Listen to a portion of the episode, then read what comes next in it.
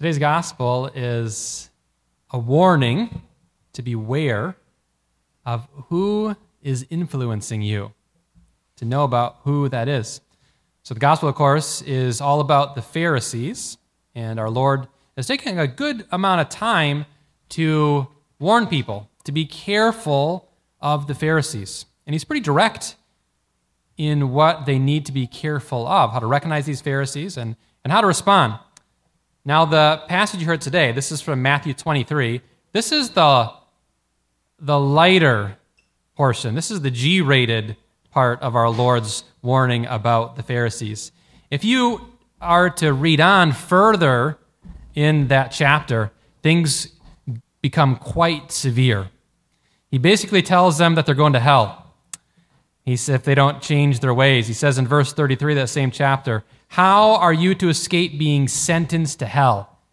He has woe, are you Pharisees? Woe after woe after woe. He's going after them pretty hard. If you've been here the last few weeks or at Mass last few weeks, you've been hearing these interactions between our Lord and the Pharisees, them trying to come up to him and ask him questions, try to trick him, try to use his influence uh, for good, for worse. And today, our Lord uh, finally brings down the hammer, and he brings down pretty hard on these Pharisees. However, this warning that he's giving uh, about the Pharisees, he's giving this to not just not to the Pharisees per se, he's giving this to his disciples. He's giving this to the people who listening were listening to him. He gave it not just to them, but he's also giving it to us today. Because the Pharisees are still around. They are still uh, very prominent. They have uh, big voices, and they're trying to uh, sway folks and and get you to and to, to lead you to lead you astray, basically. So today, I would like to ask this question and try to answer it with our Lord's help. Who are the Pharisees today? Uh, uh, how can you be? Uh, how can you identify them? And how should you respond you know, to these things because they're very much here in our church. This time we make it a little dicey, and sometimes that's okay. Might feel a little uncomfortable, but stick with me uh, until the end, right? So I should I should say up front probably that uh, these Pharisees they can even be priests, bishops, cardinals. I mean, our Lord was talking about here. He says that the Pharisees sit in the seat of Moses, meaning they have official positions of authority. Uh, it could be positions of authority in the church. It could be positions of authority that they're using, great um, seats of influence in the media. Maybe they have a big media presence. Uh, so there's different places they could be. Uh, and our Lord says that of the Pharisees of old, He says, because they sit in these seats of authority, in the, in the seats of Moses, you kind of have to listen to them. You have to listen to their teaching because of this authority. However, be careful, be warned. Don't do what they do. This is one of the, this is he's this is not the first time he's brought this up. So just a few chapters earlier in Matthew 16, so we're in 23 today. In Matthew 16, he had told the told the disciples, "Beware of the yeast of the Pharisees," meaning be careful of their teaching. You have to listen to it. You have to hear it. Be careful of their teaching uh, but especially of their hypocrisy. This is what he's talking about also today. So, who are these Pharisees? And how should you respond to them? How can you identify them? Well, our Lord gives us some clues here how you can do this. He says, uh, first, that they bind heavy burdens and they won't lift a finger to help. What does this look like in his day? Well, we know that there was these people during our Lord's day that had these heavy burdens, these sins that they were wrapped up in. People like harlots, tax collectors, the sick, the unclean, all these people who, uh, you know, were, were bound up. And the Pharisees didn't want anything to do with those folks. Stay away from those. Don't hang out with them. Don't be with them. Stay as far away from those people as you can. Yes, they're, they're bound up at the burden. We don't care. We don't want them to infect us or hurt us or, or you know, have influence on us in any way. So we want to keep them as far away as we can. That's what the Pharisees of old were doing. We have the Pharisees of our day doing something very similar. Today, the Pharisees in our church, they're like, oh, those, there's people of certain that have certain maybe like sexual attractions. Stay away from them. Push them away. We don't want we don't want them here. Or or maybe it's like the poor or immigrants. You know, immigrants coming into our country. Well, we don't we don't want anything to do with that. You know, keep those keep those folks away from us. This is what the Pharisees of our day would say and are saying. Uh, we have, however, a much different example of Christ. What does he do? You know, he was he and his disciples are working to unburden people, to untie these things. They were welcoming sinners, the harlots, the tax collectors, all of these folks. This is the example that has been all on down through church history, too. You know, I think of, for example, the Donatist controversy. This was back in the, the third and fourth centuries, a time of great persecution in the church.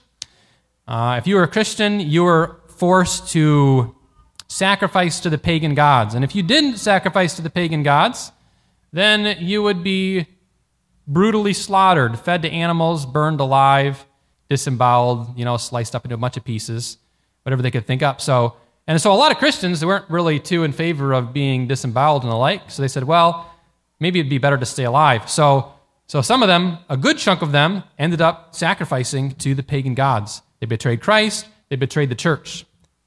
And then after these times of persecution started dying down, some of these were priests who did this. After these times of persecution died down, they wanted to come back into the church. This is where the Donatists came in and said, Absolutely not. You betrayed Christ. You lapsed. You did terrible things. There's no way you can come back in, especially if you're a priest and you did this. Absolutely not. And the Pope at the time, uh, you know, he responded to this, what was called the rigorist controversy or the Donatist controversy. He said, No, we are to be people who lift burdens, who untie people he said, if these folks are repentant, if they're sorry for what they did, no matter how terrible it was, even if they're priests, they can come back into church. They can come back into church. They can have those sins absolved. They can be reinstated. They can be reconciled with the church. It's our job as followers of Christ to unburden them, to untie sinners, to bring them back. That was the Donatist controversy back in the third and fourth century. Or more recently, the Jansenist controversy or heresy. This is during the 17th and 18th centuries. This is a big thing where uh, was a certain group within the church, call them Pharisees, I guess, that they said that you should not be receiving Holy Communion, partaking of Holy Communion, unless you've reached this pretty high state of holiness. Uh, the church on the other hand, uh, especially through the preaching of the Jesuits at the time, this missionary order that was very devoted to the Holy Father, to the Pope, they took a special vow of obedience to him, as they still do today. They said, No, that's not true. You can receive Holy Communion. There's only one sin that bars a person from receiving Holy Communion that's mortal sin. For anything less than that, any sins, issues, things that you're dealing with, you can receive Holy Communion. In fact, you should be receiving Holy Communion if you've got these issues, these sins that you're struggling with. Uh, you need the Lord. You need this spiritual medicine. This is how the church responded to those Pharisees, to the Jansenists who had this very kind of rigorous sort of way of going about. The church calls us to help people on, be unburdened, to give them the good news of the gospel, uh, to, to give them the Lord, to unburden them. So the Pharisees of old, very similar to the Pharisees of our day, they, they, they weren't, you know, they were leaving these people tied up in their sins. And they want to keep them away, and not unburdening them, bringing them into the church. That's the first thing our Lord says to uh, be aware of when it comes to Pharisees, to identifying them. We still have them today in our church, they're very much alive. Uh, the second thing he says is that they do all their deeds to be seen by men. They like to be seen as these spiritual and moral authorities. You know, they, they love to, you know, say, look at us. Uh, you know, they love the places of honor, the, the good seats, the salutations. But they like to be, you know, seen by men. Kind of like the, the Pharisees of today. They say, you know, look to us. You know, we, we have the, the real, true, faithful doctrine, the real, true traditions. Look to us. You know, I think of uh, a most recent example of this has been with the Synod we had, you know, the, the Pharisees of today, they're like, oh, that synod, you know, all that is is that's a bunch of, uh, that's a leftist vehicle to move forward a progressive, liberal, heretical agenda. We of the true church, we're the ones stricken, sticking to the traditions. Look at us. They do deeds to be seen by men. They want to be seen as this moral and spiritual authority. Because all those things that they said, all those things that they warned us about, it never happened. Right? But they're saying these things, doing these things, because they do all these things to be seen by men, stirring up these controversies uh, unnecessarily in order to get more eyeballs, to get more viewers, uh, to be seen by men. This is what they do. But what does our Lord do? Our Lord calls us not to be doing things to be seen by men, but to do, the, to do right, to do good, whether you're seen or not seen, to serve in humility. You know, there's people in our church, good people, honorable people, uh, priests, bishops, others, lay people who are doing good work, and their names are oftentimes dragged through the mud in the media. But you don't see them getting up there and defending themselves and say, "This is why I'm right, and this is why you should listen to me," and all this. No, no, no. they simply uh, they allow themselves to be humbled, and they serve day in, day out, faithfully, in this very kind of Marian sort of way, this behind the scenes sort of way. Uh, they're not doing their deeds to be seen by men, they're doing their deeds to be seen to the glory of God. Knowing that God is going to take care of all these things in the end, but they they're not out there trying to defend themselves, try to fix things. So, but this is the second thing our Lord warns us of when trying to identify who are the Pharisees.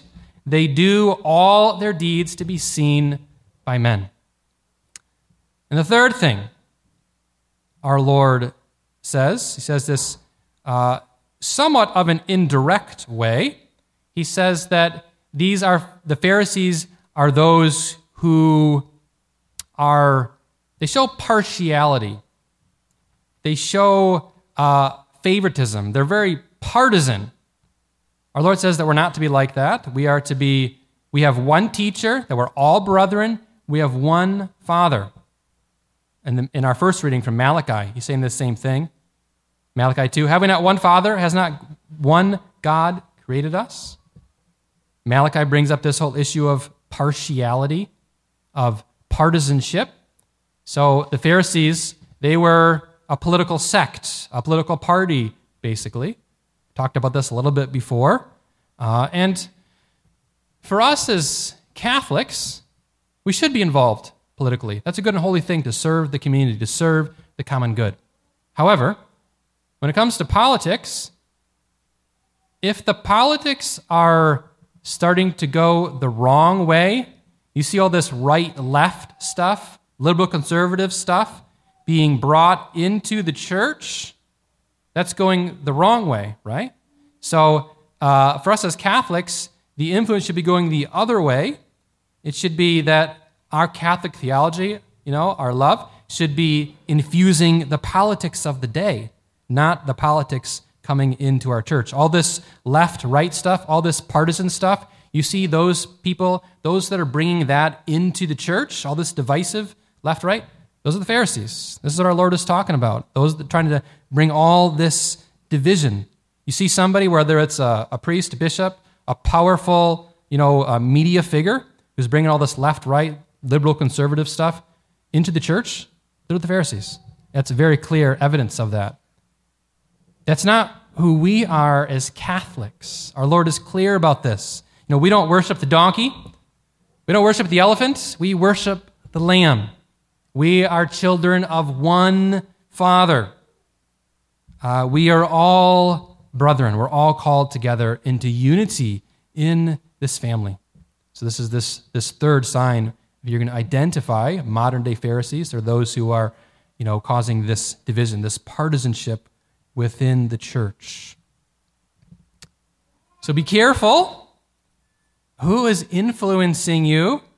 Uh, clearly identify who the Pharisees of today are. Those who are, uh, you know, they're okay with people getting bound up and and um, you know, not being freed of those sins, those struggles. Uh, they do their deeds to be seen by men, and they often often divisive, not working for this unity that we're called to work for as followers of Christ. Uh, be careful, our Lord says. This is a very important issue to him. It should be also an important issue to us. Who are these Pharisees today? And who are you and I called to? The path of humble service, that God may be glorified. Amen.